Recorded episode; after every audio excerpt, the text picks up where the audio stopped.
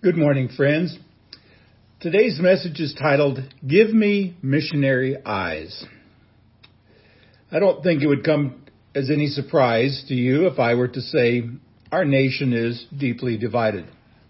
We disagree with each other and often do not trust each other. Fear and anxiety are always in the news. Across the political spectrum, many of us are beginning to realize that what is really wrong with America is not politics or lockdown or masks our problem is moral and spiritual.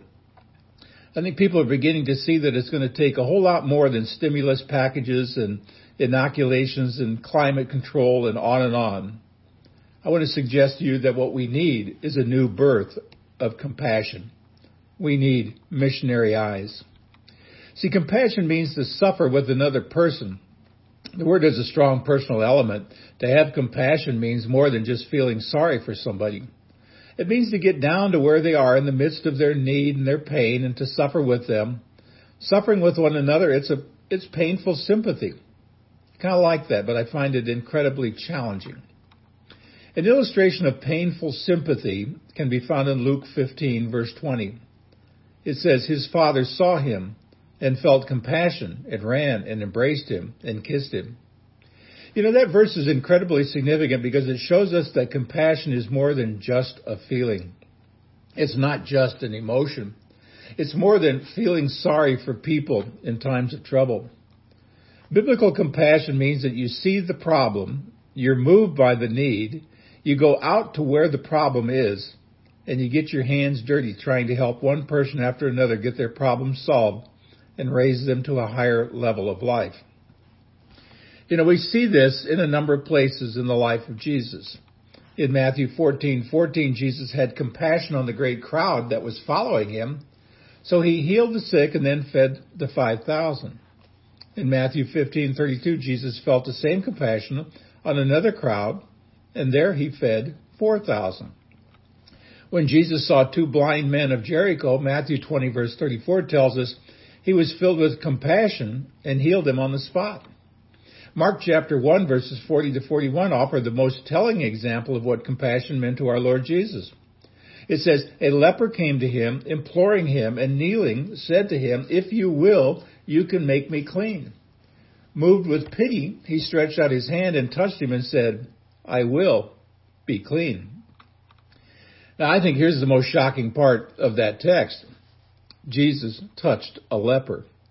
In doing that, he broke all the customs and rules of that day. According to the Old Testament, if you had leprosy, you were unclean.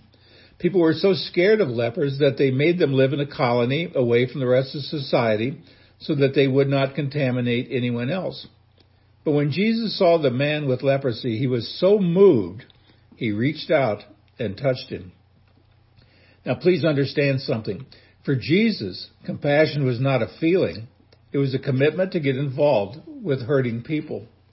Real compassion is more than a feeling. Real compassion moves us from feeling to action. You know, we are used to thinking of Jesus as the Son of God, and so he was. But I call to your attention what Peter said in Acts 10:38 as his one sentence summary of Jesus' ministry. He went about doing good and healing all who were oppressed by the devil, for God was with him. Now, how is that for the earthly life of Jesus? He went about doing good. Short, concise, right to the point. Now, most of us would not react kindly if somebody called us a, a do-gooder, but you know the original do-gooder was Jesus. See, one day a man came to see our Lord with a curious question. He said, Who is my neighbor?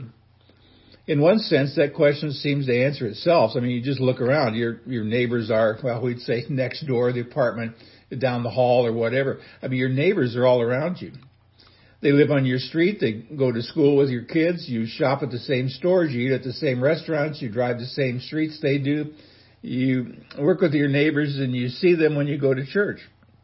Your neighbors are all around you. I mean, simple answer, so it would seem. But you know, buried within it is a deeper theological question. All the Jews knew that God commanded his people to love him with a whole heart. But Leviticus 19:18 adds an important application you shall love your neighbor as yourself. And guess that? guess what? That means even if they have a different political persuasion than you. That's why I keep telling people Christ followers are not called to be condemners. We are called to be gospelers. We are called to be people of compassion and not people who go around and mock people who don't believe the same way we do politically or socially or whatever. Now, if loving God is hard, loving your neighbor is equally hard, but in a different way, especially when you add those last two words, as yourself. So the question, friends, comes, who is my neighbor? In answer to this important question, Jesus told them a story that we call the parable of the Good Samaritan. You can read it in Luke 10, starts at verse 30. Jesus said that there was once a man on the road from Jerusalem down to Jericho. He ran into a bunch of thieves who beat him, stripped him, robbed him, left him for dead. And before too long, a priest, as good as minister of God came by, saw the poor man lying there, and the priest walked on the other side so he didn't have to get involved. I mean, after all, he had to get to work. He had to get to the temple. A few minutes later, a Levite came by, a theologian, a doctor of theology, for heaven's sakes. And that makes me squirm a little bit. He's a student of God's Word, a man who was supposed to know the character of God. And when that Levite saw the poor man lying by the side of the road, he crossed to the other side so he didn't have to bother with him. I mean, he's probably already late for his weekly Torah discussion group.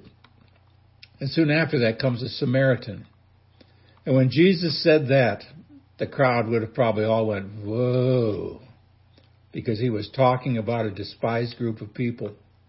The Jews hated the Samaritans, much the way we choose up sides today. I mean, they'd never say anything good about the other side, but Jesus said this half-breed, hated Samaritan came along and saw the poor man lying there. When he found out that he was still alive, he took wine, poured it on his wounds. He dressed his wounds, picked the guy up, put him on his own donkey, took him to the inn, paid the bill, stayed the night with the guy, and the next morning took money out of his own pocket, gave to the innkeeper, and said, If there's more, I'll settle the bill when I come back. Let me make two observations about this story.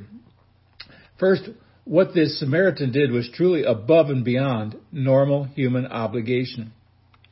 I mean, today if we saw a beaten person lying by the road, we'd probably first call 911 and then do what we could while we waited for help to arrive. But there were no EMTs on this treacherous road winding through the mountains from Jerusalem down to Jericho. I mean, if this man were to survive, the Samaritan would have to take the whole burden on himself.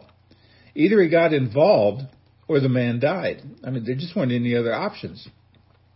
Now, seen in that light, many of us might have hesitated. After all, we have things to do, we have places to go, we have people to see. I mean, the demands of life weigh heavily on all of us. And besides, he might have COVID. That's what some people would say. I don't see him wearing a mask. See, you cannot save the world. You just cannot. That's what people say. So why then did the Samaritan get involved when the priest and the Levite passed by on the other side? Well, it is not a matter of busyness, nor is it a matter of preparation. Now, I suppose one could argue that his background as an outcast made him more likely to respond to human need. I mean, that's possible, and it may in fact be true, but Jesus doesn't stress that point. The priest had no idea that morning about the man by the side of the road. Neither did the Levite, neither did the Samaritan. All we know is that his compassion moved him to action. At that particular moment, this particular Samaritan saw this particular man robbed, beaten, and left for dead, and he decided to get involved. Now, we need not ask what he would have done if he had seen ten men lying by the road or if he had seen a hundred men robbed, beaten, or left for dead. He cared enough to help the one man he actually did see, and that's all that matters. Now, there's a second point to notice in this story. The Samaritan could not have known what he was getting himself into. I already noted that the few of us would have done what he did. But do not miss the point. When he saw this man by the road, he evidently did not do a mental calculation and say, oh man, I'm going to get up paying for this man's hotel bill. Mean, that's going to come somewhere down the road. And as a practical matter, he could not have known what was required. The only decision he had to make was, should I get involved or should I pass by on the other side of the road? And friends, I'll tell you, we rarely know what compassion will demand of us. I mean, which is why we ought not to be overly calculating before we get involved. I mean, sometimes the help we give will be brief and easy to do. Other times we're going to discover that the demands are long lasting and heavy to bear. See, most of the time we cannot do it all by ourselves. I mean, even in this story, the Samaritan didn't stick around and try to nurse the man back to health himself. He left him in the care of an innkeeper and then went on his way. I mean, no one can do it all, and no one is being asked to do it all. But we are all asked to do something. So we come to the end of the story, and Jesus said, which actually ends in a question and then a simple command. Which of these was the true neighbor to the man in need? The priest? The Levite? The Samaritan? You tell this story to a bunch of little kids anywhere in the world, and hands will shoot up all across the room, and they're going to shout, It was the Samaritan. Good answer. But then comes the kicker the simple application Go and do likewise. You see, friends, in the story Jesus told, the real question is not who is my neighbor, but rather, whose neighbor will I be to those I meet today? See, the onus is always on me, not on those in need. In the story Jesus told, it's not about the man in need, it's about those who had a chance to help and did not, and the one man who did what he could do even though he could have walked away. And so, friends, compassion is not something you just talk about. Compassion is actually something you do. If you want your neighborhood changed, get involved. I mean, your neighborhood could be changed, but you have to do it the hard way, the slow way, the quiet way, the unseen way, the difficult way. But in God's economy, that's the only way it works. Let me give you three words of application. Here's application one. We need to pray aggressively. And application two, we need to be radically personal. And application three, we begin, we need to begin this week, today, Sunday, March the 14th, 2021. Now, may I suggest one simple step of application? Many of us would like a personal ministry, but we don't know where to begin. Well, friends, there are people in your life who need the help only you can give. And you can't just continue to bury them on Facebook or nasty tweets or, or whatever. I mean, some people just need a word of encouragement, and you're the only person who can give them that word. There are some people who are staggering beneath a heavy load, and you're the only one who can lift that burden from their shoulders. I mean, some of, of them are about to quit and give up, and you're the only one who can keep them in the race. Some of them have been hit with an incredible string of trials, and you're the only one who can help them keep going. Now, there are people all around you. Your only problem is that you just don't see them. Now, my longtime friend, Dr. Kent Hunter, who heads up Church Doctor Ministries, has taught me a lot of things. But one thing he taught me was this pray that God will give you missionary eyes. Those are eyes that see the real needs of the people you meet or that you encounter. I just say pray that God will bring at least one person across your path who needs the help only you can give. I mean, that's a prayer God will answer, for there are folks all around you who are just barely making it. You might see them where you work. You live next door to them. Your kids go to school with their kids. I mean, they're out there waiting for somebody to give them help. Now, God's helped us for a purpose, and that's that we might take what we have received and share it with those who desperately need it. I'm going to say it again. As Christ followers, we are not called to be condemners. We are called to be gospelers, to take the good news of Jesus Christ to people. And sometimes that means getting down and dirty. It means to have compassion. so, how do you change the world? It's not through programs and even through preaching done at a distance. You change the world one heart at a time, one life at a time. Compassion that is not personal is not compassion. God help us to be people of compassion, to reach out and touch a hurting world in the name of Jesus. Until next time, see the vision, live the mission, feel the passion. Pray for missionary eyes. God bless.